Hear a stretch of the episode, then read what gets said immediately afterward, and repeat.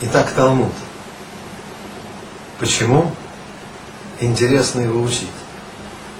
Человек, раскрывающий утром газетный лист, интересуется, что сказал президент такой-то, и что ответил ему премьер-министр такой-то, и что возразил ему генеральный секретарь Объединенных человеку, открывающему утром лист Гмары, интересно, что сказал Всевышний.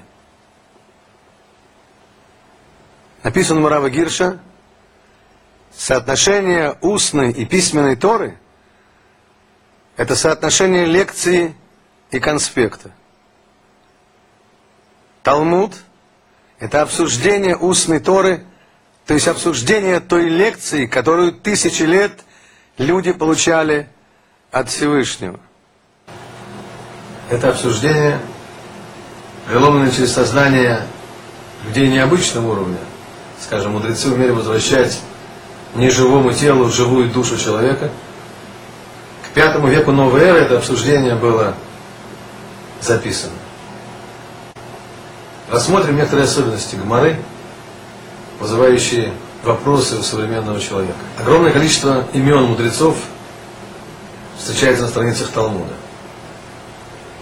Живой Бог дал живую Тору живым людям, чтобы они передавали с поколения в поколение это знание.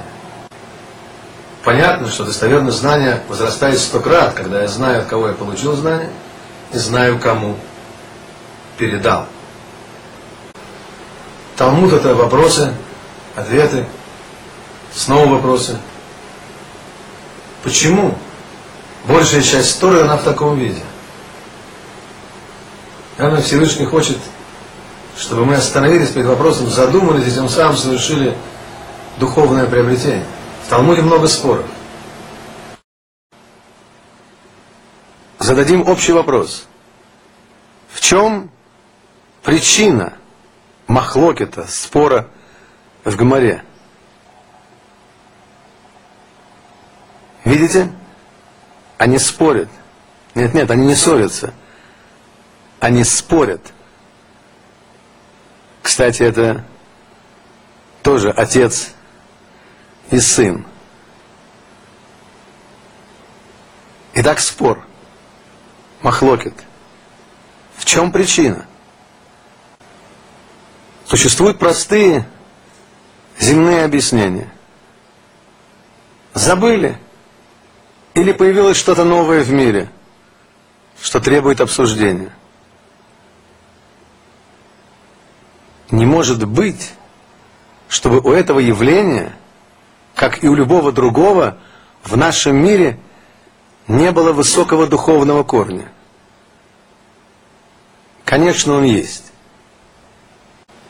Говорит Аризаль, Всевышний, творя мир, сократил свой свет.